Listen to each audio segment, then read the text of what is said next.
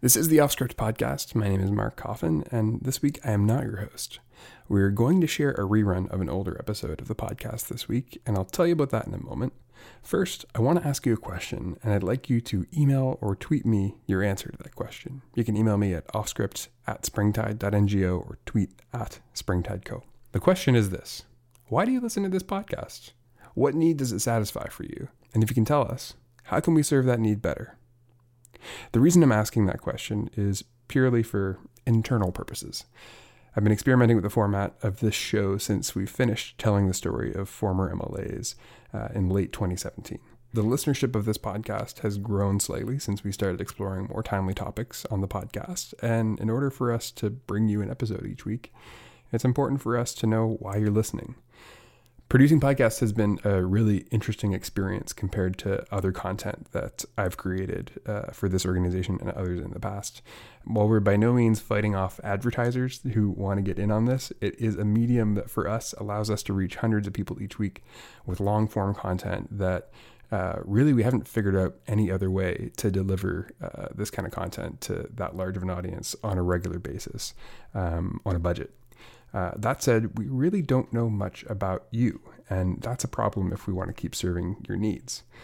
Podcasts don't lend themselves well to commenting or sharing uh, on social media in the same way that content like videos and articles do.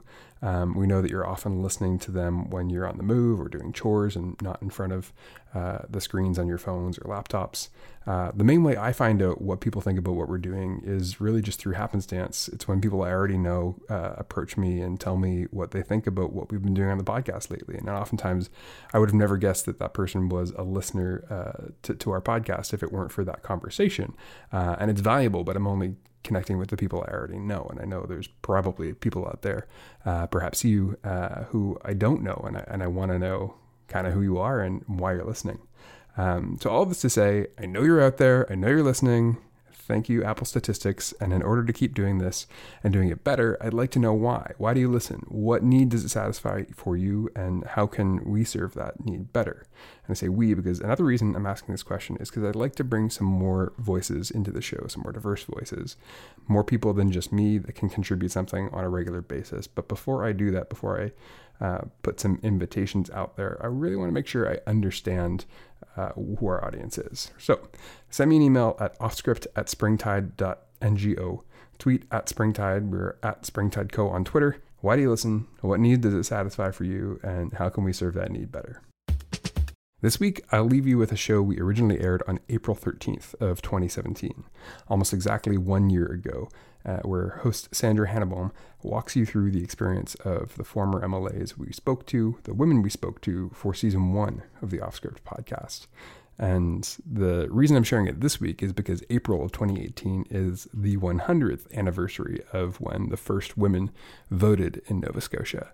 So 100 years ago, not all women, but for the first time ever, the first women in Nova Scotia elections voted. So there were all kinds of other rules that still prevented not all women from voting, but the first women began voting in 1918, 100 years ago.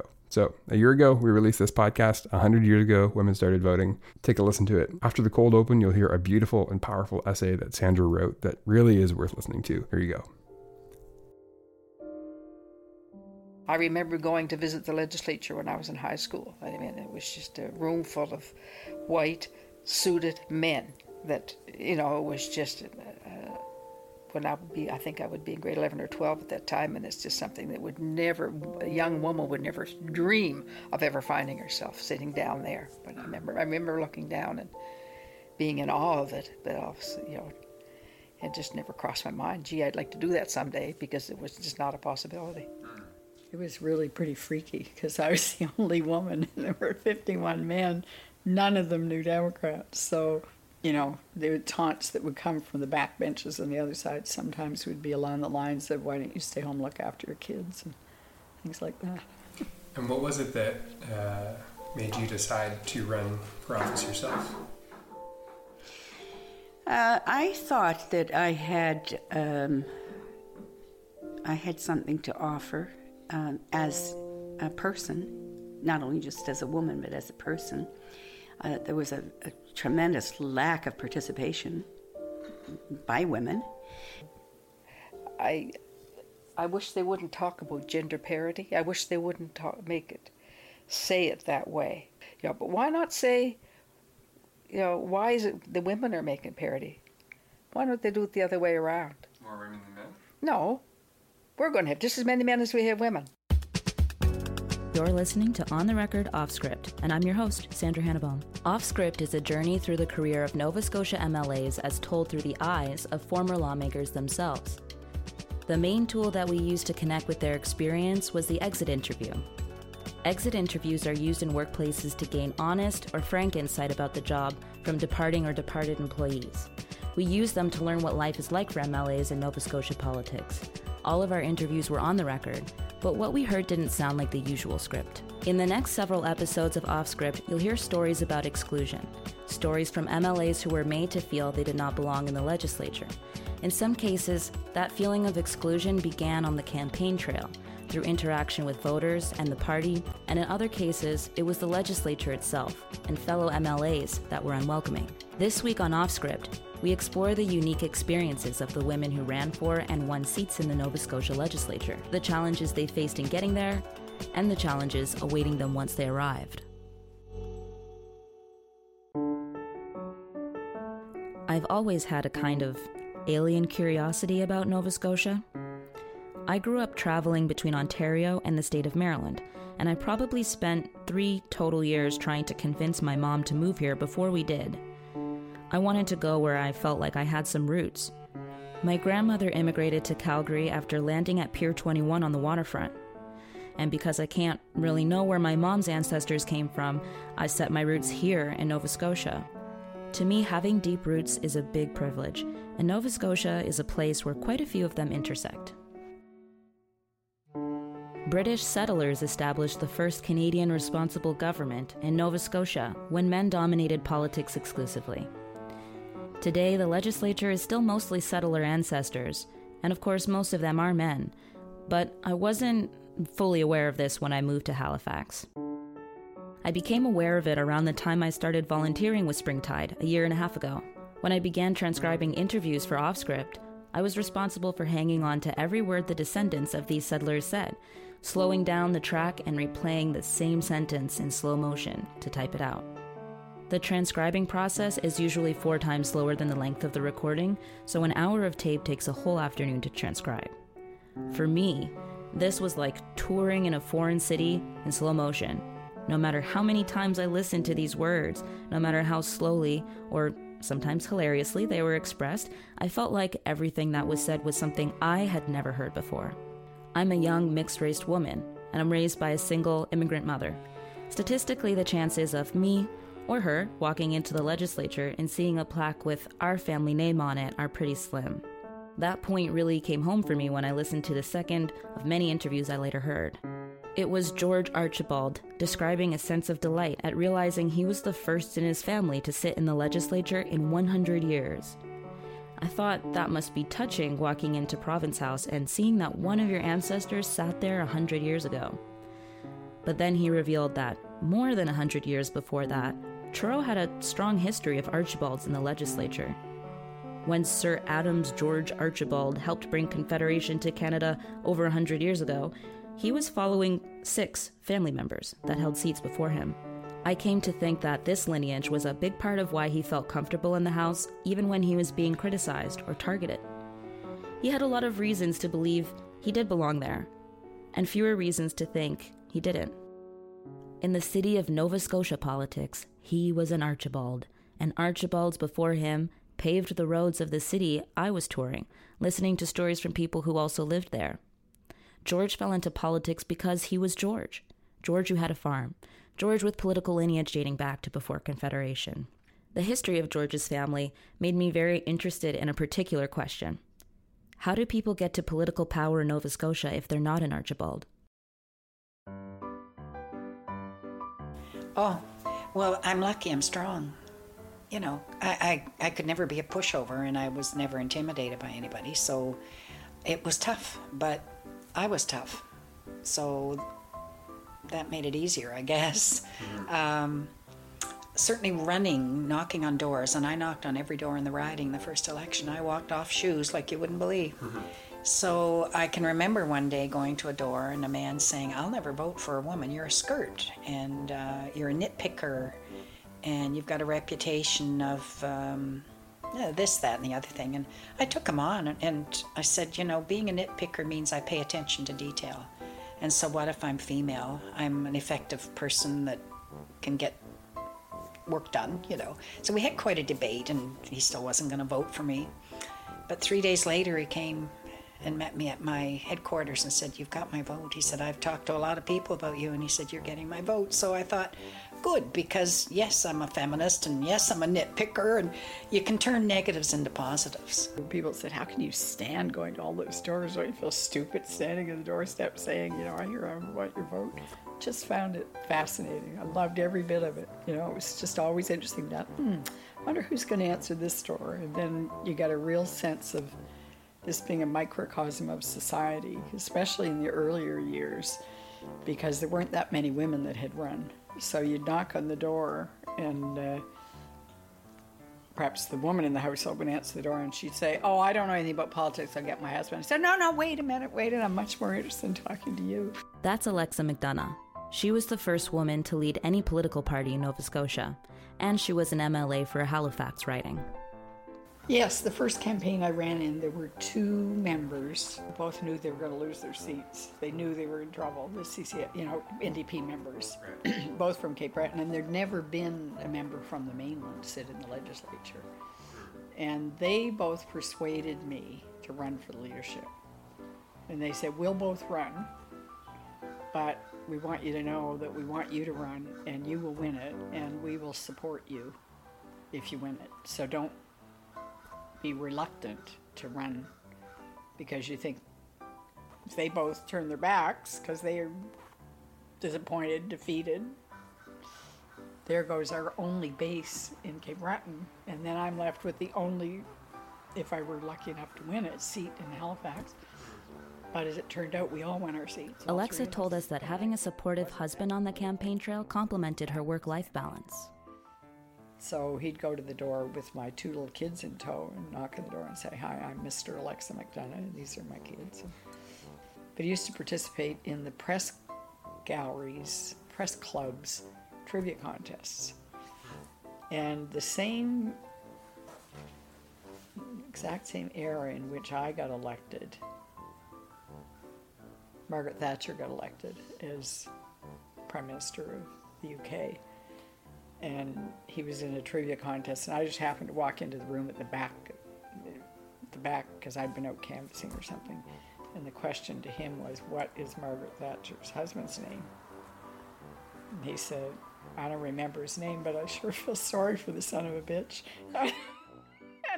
he just always used his humor that way, and people thought, you know, it, it was kind of liberating for women because they realized that they could do something different politically from their husbands without the whole world falling apart. And uh, I think that helped to empower quite a lot of women. I mean, there weren't that many other women who would run either. Muriel Duckworth, by the time she ran, was a grandmother, and so you weren't really thinking about that. But it made me really, really think about the fact that for a lot of women, one of the obstacles after you get past thinking, well, it's a men's world and who needs it, is just the domestic side of all of that. Because if a man runs, nobody's expecting him to be home making the meals or going to home and school meetings or whatever. These days, it's a much more egalitarian society, so there just wasn't the same degree of segmentation or separation, you know, role model separation. But in those days, there was. So people would arrive with casseroles because they'd be thinking, oh, who's feeding the husband and the kids? Well, it would be fun. Were you the first woman? No, I wasn't. Um, first woman in the legislature. Just a minute, I have to think about this for a minute. The first female MLA was Gladys Porter in 1961.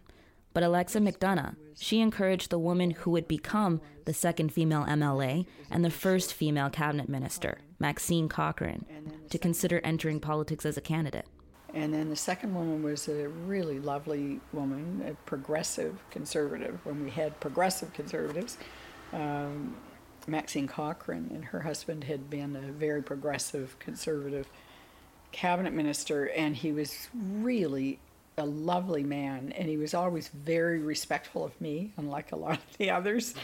And um, uh, I actually had it reported back to me by some of the other conservatives that he used to really get upset in caucus meetings saying, you know, we're really looking pretty bad out there if you keep taunting her, you know, hmm. making those kind of sexist comments. So please don't do it. And then he died in office. A lovely man, Bruce Cochrane.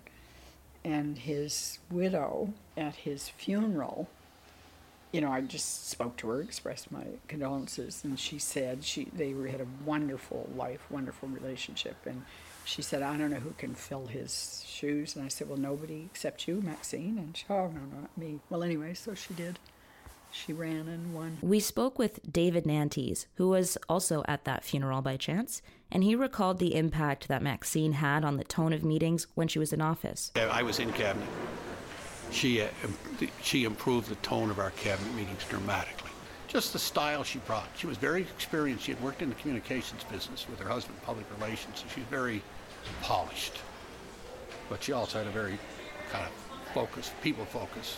When asked to expand on what he meant by improving the tone, he said, "Made it less of a old boys club, which, which when you're when you're in a tight group and spending many hours together, you tend to come, become that way." I know that some of the female MLAs felt that it was a um, it was a place that was strongly male in its in its tone, and um, not necessarily on the floor of the house or in debate, but um, uh, sometimes in informal comments uh, outside. Um, and uh, uh, you know, I'm, I'm certainly prepared to believe that this is this is an accurate reflection. One thing we've heard a lot of when we've interviewed female MLAs or former mm-hmm. MLAs who are female uh, mm-hmm. uh, is the sexism in Nova Scotia politics and in the House of Assembly in particular. Was that something you had experienced as well? I don't know. Um, I wouldn't say specifically, but I would say that it the, there's a very masculine ethos. The ex MLAs that we interviewed usually explain the life of an MLA in male terms, using words like he instead of she to refer to hypothetical persons, which is not exactly surprising considering that most MLAs are men. However, I had several experiences of people uh, I, I don't know how to say it exactly, but Eleanor Norrie was invited to the opening of a new curling rink, and she was running late, so she called her daughter, who picked her up and drove her to the rink. We pulled up, and there was a parking place right by the door. I was, oh, good, there's a spot right there, because the place, the parking places were all filled.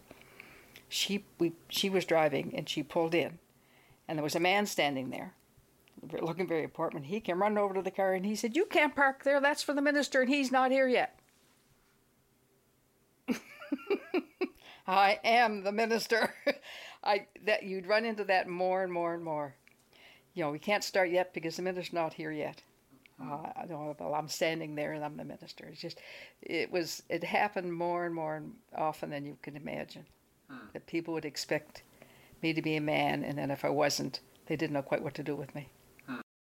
In the entire history of the Nova Scotia legislature, there have been more MLAs named John than there have been women with any name. When Mark was reviewing the script for this episode, he asked me what the total number of women MLAs versus MLAs named John were.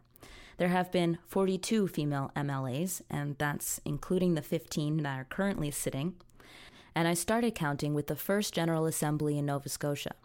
Once I got to 50 guys named John and I hadn't even gotten halfway through the total assemblies, I called it and stopped counting. After women won the right to vote, 40 years passed before the first female MLA won her seat here.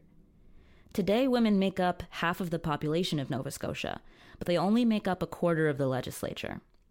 Alexa McDonough, she was only the third woman to sit in our province house, But what she faced inside and outside of the legislature wasn't new to women then, and it hasn't gone away.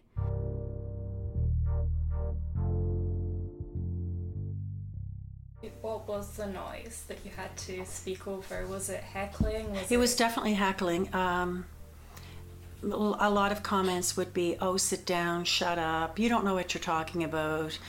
That it was it was quite derogatory. Uh, they, you know, sit down. Oh, sit down was uh, was was a lot, a lot of time in that you'd um, that you would get back across. And would you hear it from men and women, or just men? It was male voices, and it was the particular. There was a, a group that it was continual. Ramona Jennex was the education minister for the NDP government. Like many people who enter local politics, it was the well being of her children that motivated her to get involved. Yeah, I became involved in partisan politics uh, when my children were young, very young. I um, ended up being involved in a situation with a cooperative uh, nursery school that wasn't being run properly and didn't have people that were operating it with the right qualifications. So I got very involved in that. I met a group of people um, during that time period, and uh, then I became political with the NDP, but uh, politically active, partisan wise, with the NDP back when my children were little in the 80s. Ramona was no newbie when it came to politics. She had political street smarts. She was ready for the comments and criticism that would result from tough decisions she would have to make, but there was another form of criticism that she wasn't exactly ready for. In my case, my hair was commented on continually. And, and you'll actually, if you go and read blogs or comments or whatever, like when my hair has nothing to do with politics, people would make a comment about my hair. What women wear, people made a comment. They make comments on women's size all the time. People feel quite justified if you're a politician to say right to your face, oh, you've put on weight. Or um, I had just given a speech with the lieutenant governor, gave a speech. I gave a speech at this uh, event one evening, and the woman came over to me, and I, and I, I thought she was going to come up and speak to me because I thought my speech was fantastic. And people were like, oh, yeah, we didn't know that was going on. And because the people had heard about what they could perceived as nothing happening in the schools when we're talking about these are all the things that are happening in schools talked about options and opportunities and and other things that were happening. And this woman was coming up and I thought she's going to say oh this is so good that there's these opportunities for our children. And she goes your roots are showing. That's that's what I got. And I'm going would they have gone up to Sterling Belliveau or someone else, like if he's talked about fisheries and go, you need a haircut? No, you don't hear that kind of thing, but I get it all the time. All the time.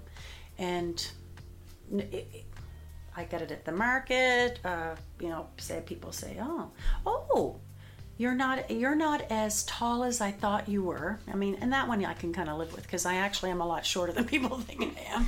Because I think you in television you look so, yeah, and then they they find out that I'm not even hitting five foot four. Um, yeah, Lenore got got a uh, Lenore Zann gets comments about her appearance all the time. Back to the podcast in a moment.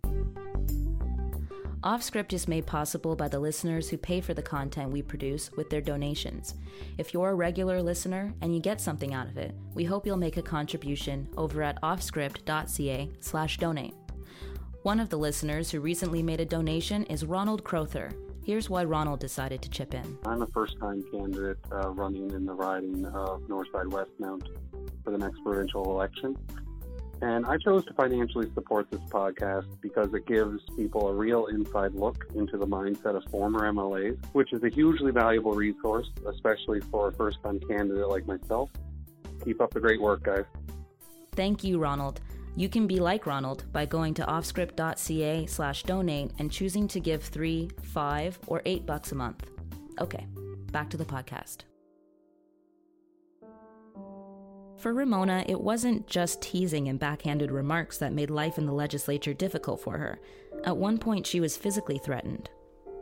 This one evening, it was an evening, um, I recognized that I was getting um, played.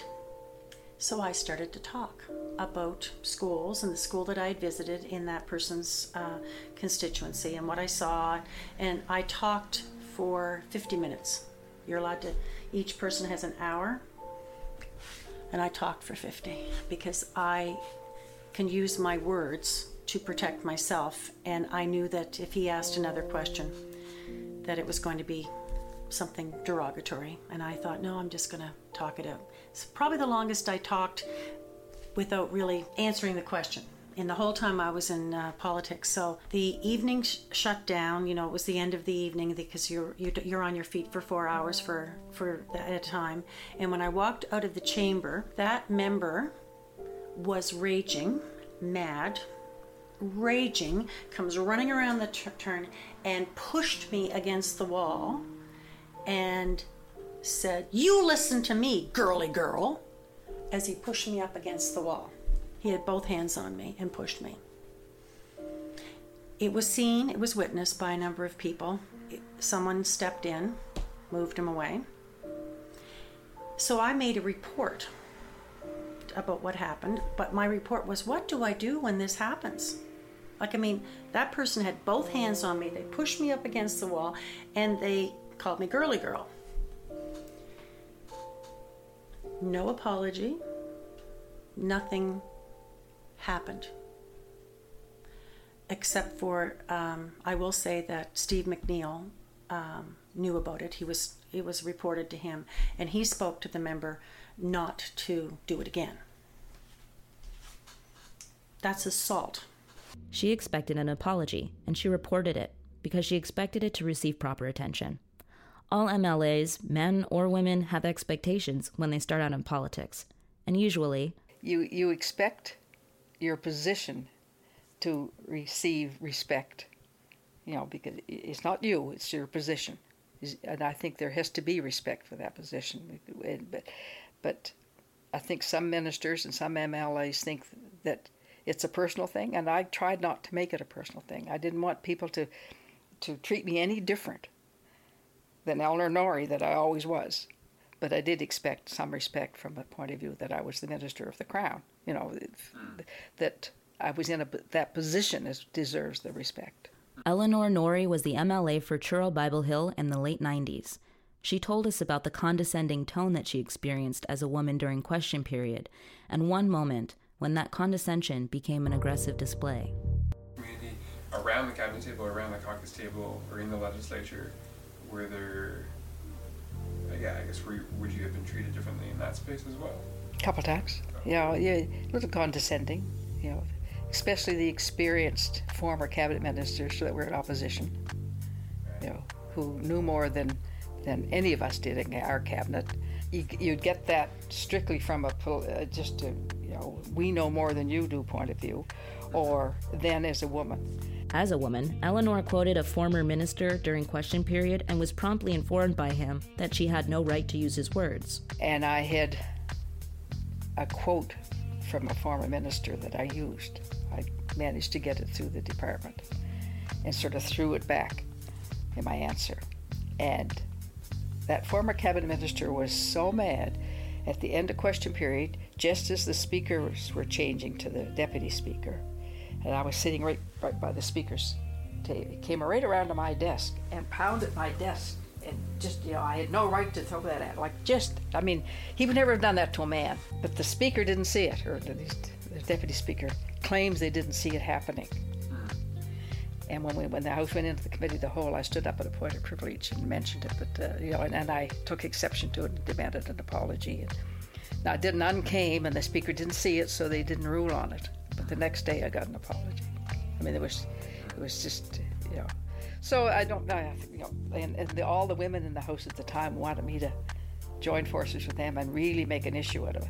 Eleanor didn't much like the idea of joining forces with what I've been calling the Woman Party. Sandy Jolly was also in cabinet and uh, is a female, so the two of us uh, We tried not to join forces. At least I tried not to. I didn't want to, you know, the, to. Uh, I tried to be part of the whole. I, I had difficulty with that. And Trying I, to be part of the whole was an important decision that women struggled to manage. Even before winning a seat in the legislature, Michelle Raymond described her worry about being an unmanageable candidate. One of the things that um, unnerved me at the beginning was the cam- the person who was my campaign manager um, arrived one day talking about somebody else uh, as an unmanageable candidate, and I thought, oh no, am I going to be an unmanageable candidate? I must not be an unmanageable unmanageable candidate. You know, I must be decorous and well behaved and compliant and all the rest of it, and I, and I was. so. Fitting in wasn't a concern we heard from male MLAs as often as we did from women. Sometimes the women we spoke to told us about decisions they made to distance themselves from the women's movement in order to fit in and present themselves as part of the whole. MLAs always have to choose between parties, but when there are more women MLAs than usual, being a woman in the legislature seems to mean choosing to side with your own party or siding with women regardless of party. Those who carefully distance themselves from seeming too feminist participated in their parties more actively and on various levels. Uh, there weren't a lot of women involved in the party, uh, uh, but there, there the ones who were involved and the ones that I worked with were very strong uh, and devoted people to the to the party and, and very talented and, and, gave a lot in, in, many different ways. And I mean, we we had. Uh, you know the women's associations at that time, which sort of have fizzled out now into everybody being a member of the main party. But even women at that at that part, uh, they played a big part in the party, in support and uh, and a lot of other women who were you know, highly educated women were, were involved in the party at various levels. Yet on the other hand, some of the women would not talk. I mean, they would just simply get upset. Eleanor Norrie had a name for the pressure of being categorized as part of the woman party. She called it the she they. I was part of the community. I was part of the we. Over there, those people that are elected are they. So it's the we and the they. Because you'll hear people say, they are doing this to us. They are like, who's they? You know, you hear that all the time, they and them. The day after I was elected, the community doesn't treat you as part of the we anymore. You're the they. So you become somebody that either they want to be with or they want to attack. Like it's you're you're separate apart from the community. It's just it's, it's what happens. Then on top of that, when you're a woman, I call it the she they. because you become then, not only are you they in government, you're a woman in government. And people have a hard time. Or people did have a hard time accepting that, especially in cabinet. But not all women MLAs we spoke with agreed that gender was the reason for being treated unfairly. Some were aware of sexism in the House, but hadn't really seen themselves as targets. Yes, I know there were some horrible. Uh, I mean, there were some very unpleasantly sexist comments made by about other members, uh, other women, mm-hmm. um, which I only heard about. I mean, I don't think most of them heard, so I knew that that existed. Um, but I don't know. Um, you know, I think it's just, it's a matter of the dynamic of the house at any given time. Mm-hmm. Yeah. Um, part of that masculine thing would be that uh, you know heckling and so on is mm-hmm. much more of a I, th- I, think much more of a tactic mm-hmm. um, you know just sort of putting people off their quote game that was early in the days of the women's movement too when you know the taunts that would come from the back benches on the other side sometimes would be along the lines of why don't you stay home look after your kids alexa wasn't exactly at home but she was a woman in the house, and not all women of the house felt thrown off their game by conflict. Francene Cosman clashed with people inside and outside of the House of Assembly, but told us that she never thought it was because of her gender. I think it depends on the personality, and I don't think that many people run if they're not strong enough to handle the job. Mm-hmm. So I guess anybody who who would have thought they could roll over me knew differently. So hmm. yeah, I, I can't Mm. but you're not making it sound like a welcoming place for I didn't feel it was a welcoming place because not because I was a woman. It was because I was so strong on my viewpoint about Bedford not being amalgamated. Right. And I was fighting my fight, you know, and you don't become popular when you fight your fight. Mm-hmm. I, I, I could never be a pushover and I was never intimidated by anybody. So it was tough, but I was tough. So that made it easier, I guess. Yvonne Atwell didn't seem intimidated when she described life at Province House, but she did at times say she had to play tough. She was the first female African Nova Scotian MLA. She represented the Preston area. Well, I ran when the um, the new boundaries was uh, selected in Preston, and of course at that time um, the NDP was virtually unknown, frankly. Um, it was always liberal Tory out there, and that- that was very historical. I won the nomination by about one vote, and so that was the beginning of building the profile uh, of the NDP in that area. And so I ran, and of course I lost. I got like 500 votes, you know, probably friends and family. and uh, so I ran, and then I ran for, well, the leadership was in there. I ran for the leadership, and then the sec. Then I ran again, and that's when I won. When I won the seat. It was 1998 when she finally won that seat, but when she got there, it wasn't exactly what she had imagined. People, when you got up to speak, people didn't really listen, right?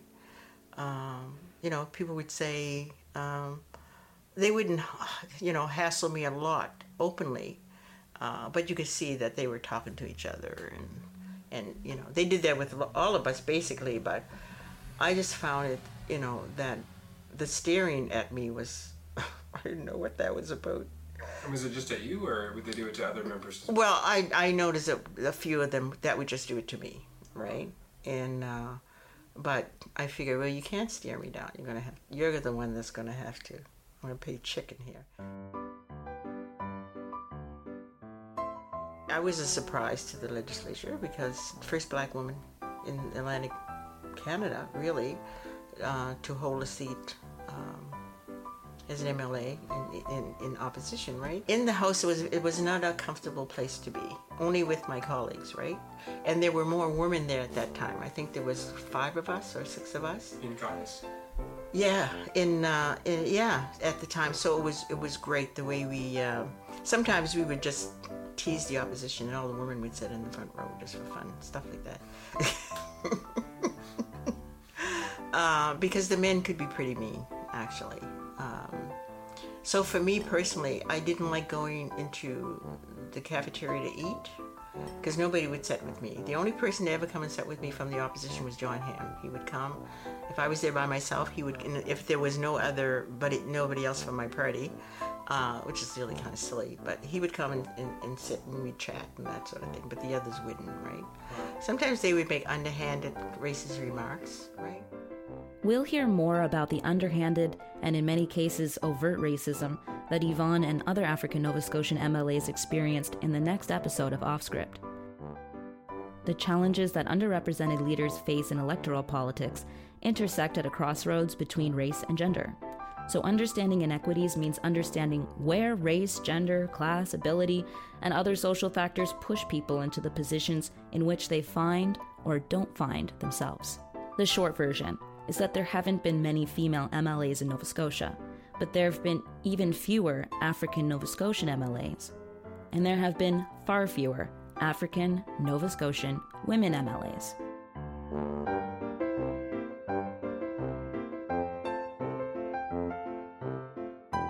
Thanks for listening to this episode of the Offscript podcast. This episode was written by Louise Cockram and me, Sandra Hannebohm. It was edited and produced by Mark Coffin. The theme music is by Josh Spacek at needledrop.co, and all of the other music came from Kevin MacLeod at Incompetech. Tune in next week for a special episode, and in two weeks for a standard full episode. Next week, I'll be speaking with the research lead for Offscript, Louise Cockram, about how or whether sexism in the Nova Scotia legislature compares to the rest of Canada. Offscript is produced by Springtide, a registered charity working to make democracy better here in Nova Scotia. If you liked what you heard and plan to keep listening, consider becoming a donor for as little as $3 a month. You can do that at offscript.ca slash donate. Make sure to subscribe to On the Record Offscript and iTunes or your favorite whatever your podcasting app is. You can find the podcast in a whole bunch of places by searching On the Record Offscript in Stitcher, Google Play, Podbean, Overcast, Pocket Casts, and many more. I know some of you listen to the whole podcast and still haven't sent an email, still haven't tweeted. So, just a reminder we would love for you to share with us why you listen to the podcast, what need it serves for you, and how we can serve that need better. You can email us at offscript at springtide.ngo, tweet us at springtideco, or find us on Instagram at springtidengO. Do it.